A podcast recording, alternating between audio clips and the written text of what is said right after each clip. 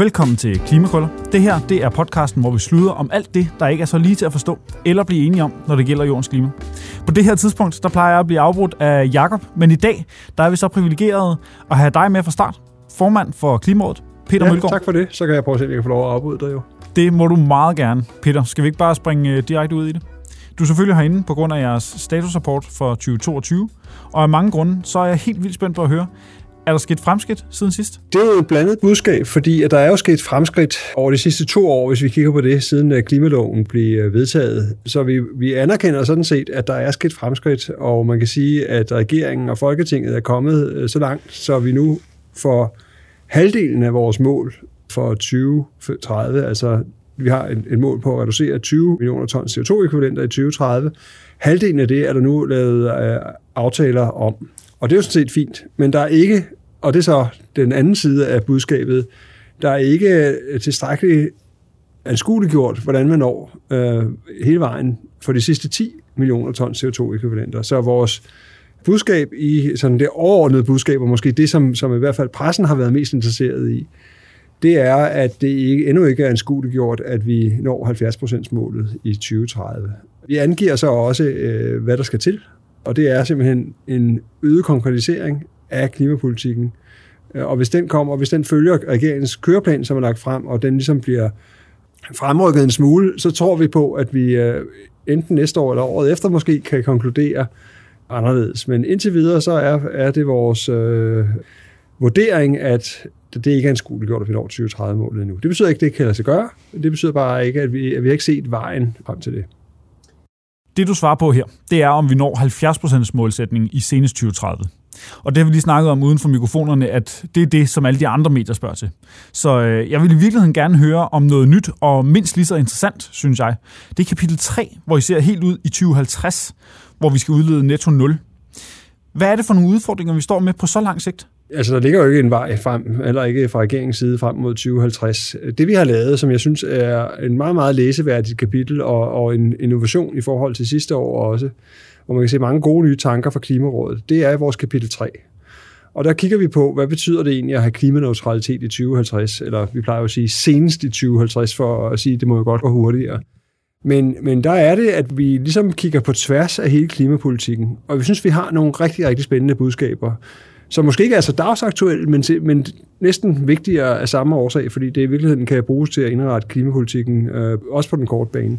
Og det vi siger der, det er, at, og det kan godt lyde helt absurd, at vi kan komme til at mangle kulstof frem mod 2050.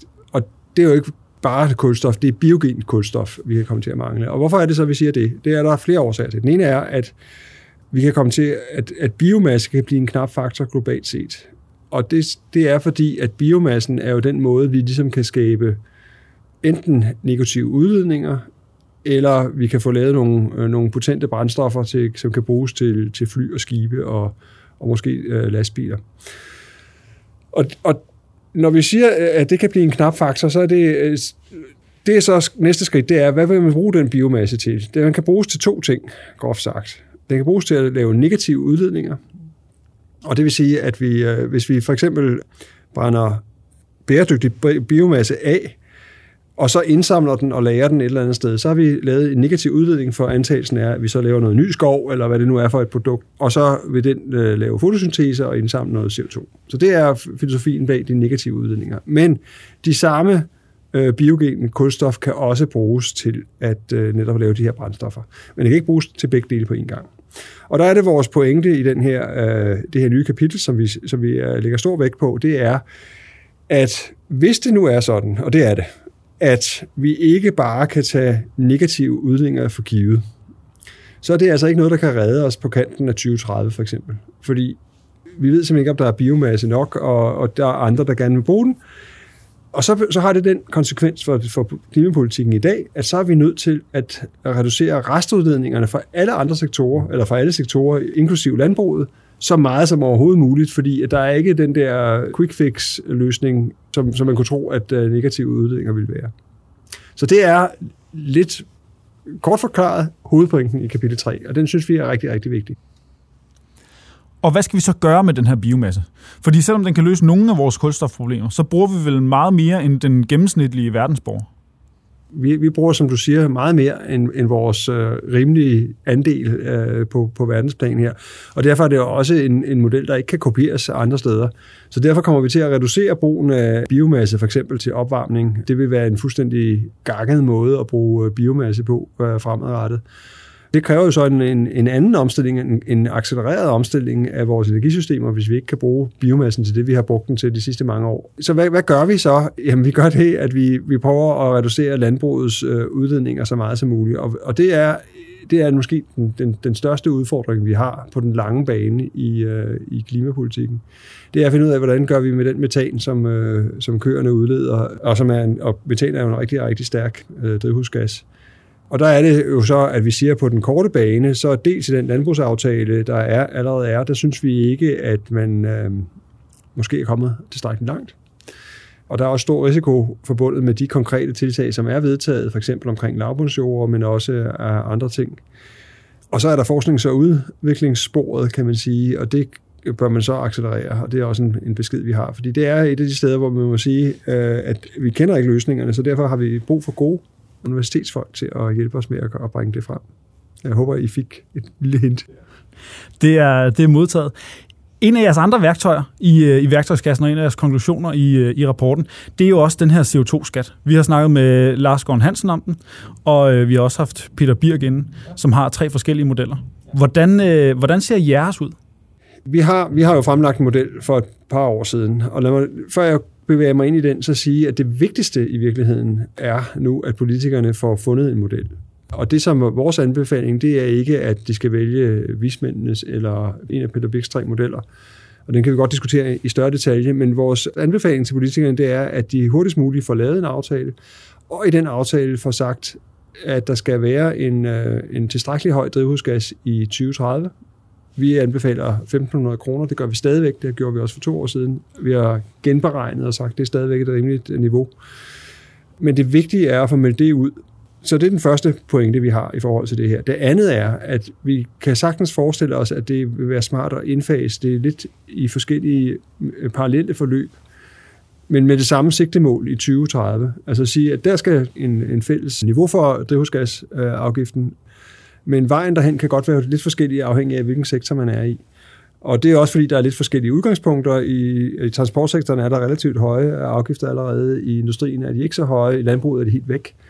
Og den anden årsag til, at vi venter lidt, eller siger, at man godt øh, kan, kan gå videre i nogle sektorer, uden at, at lave en fælles løsning for alle sektorer, det er netop, at vi venter på øh, Peter Birk og Michael Svare og Companies øh, anden delrapport, den handler om landbruget. Og der siger vi så, at der er ingen grund til at vente på, at den kommer for at bevæge sig videre i resten af samfundet. Men derfor kan man jo faktisk godt øh, melde ud, også for landbruget, at det er den samme øh, slutpunkt, man skal have, og så må vi se på, hvordan vi får implementeret det her.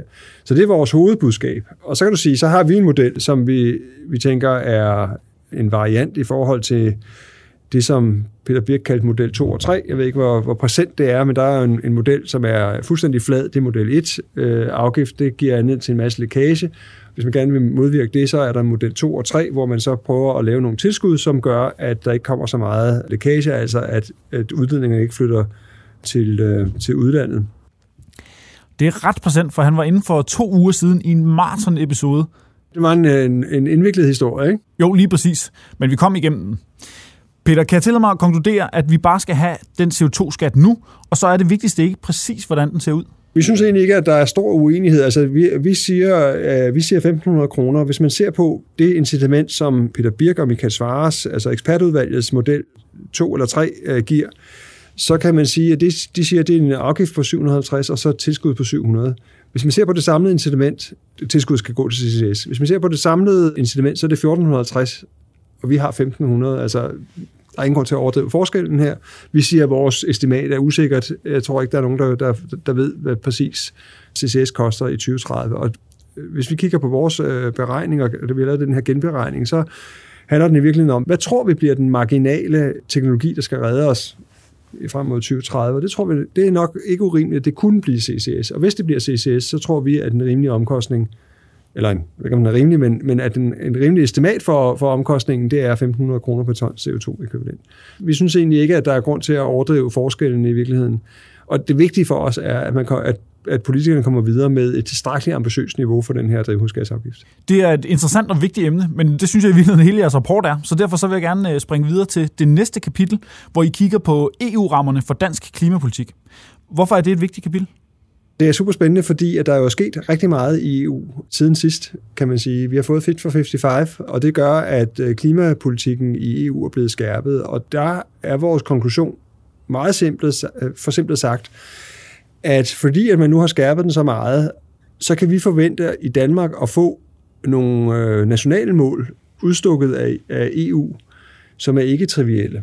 I groft sagt, så har vi sagt, at hvis vi opfylder 70% målet, så opfylder vi stort set også automatisk øh, EU's mål. Men det kan vi ikke konkludere fremadrettet. Så der vil være nu sådan, at medmindre vi tænker os grundigt om og får koordineret med vores EU-forpligtelser, så kan der være områder, hvor man ikke bare kan tage det for givet, at vi når EU's mål, hvis vi når de, de er relativt ambitiøse danske mål.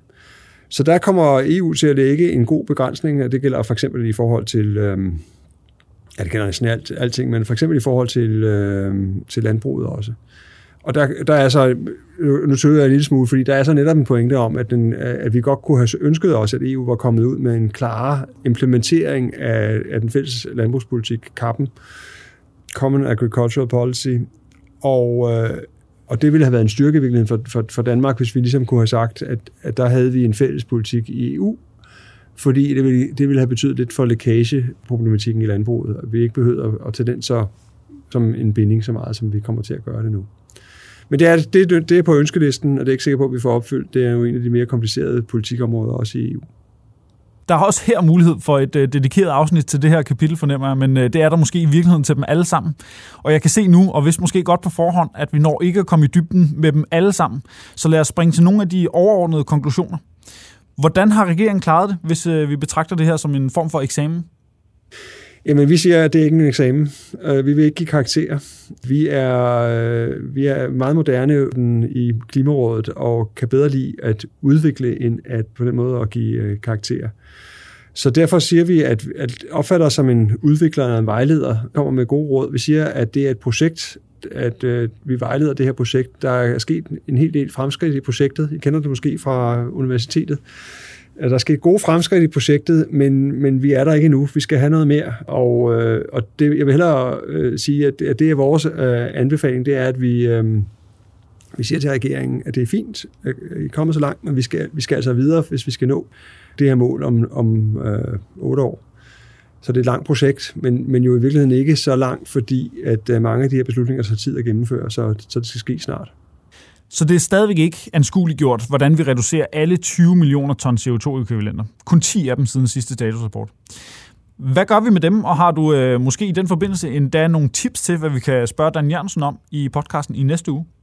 Jamen, det er jo det, vi spørger om. Det er, at der er, at der er faktisk meget mere, hvis man kigger på regeringens øh, klimaprogram, så er der sådan set masser af potentiale, men det er mest det, vi kalder teknisk potentiale, og ikke klart, hvordan vi kommer frem til det. Så, så det, vi beder om i vores rapport, øh, det er jo, at, øh, at det bliver konkret, og konkret meget hurtigt. Så, så, så i stedet for fugle på taget, så vil vi gerne have fugle i hånden.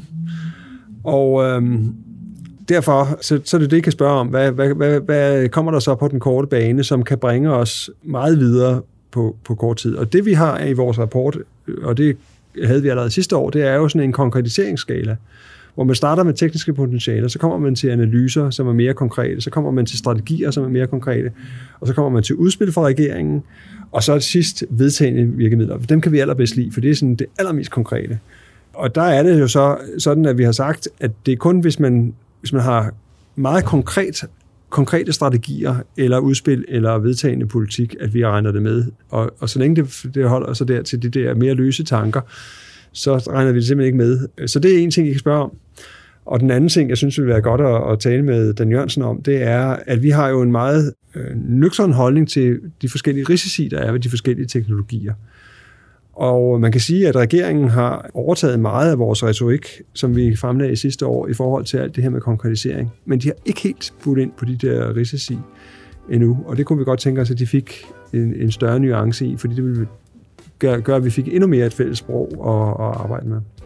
Og øh, nu kunne jeg høre, at de i baggrunden var ved at stille øh, op til pressemødet, så måske vi skal til at runde af nu.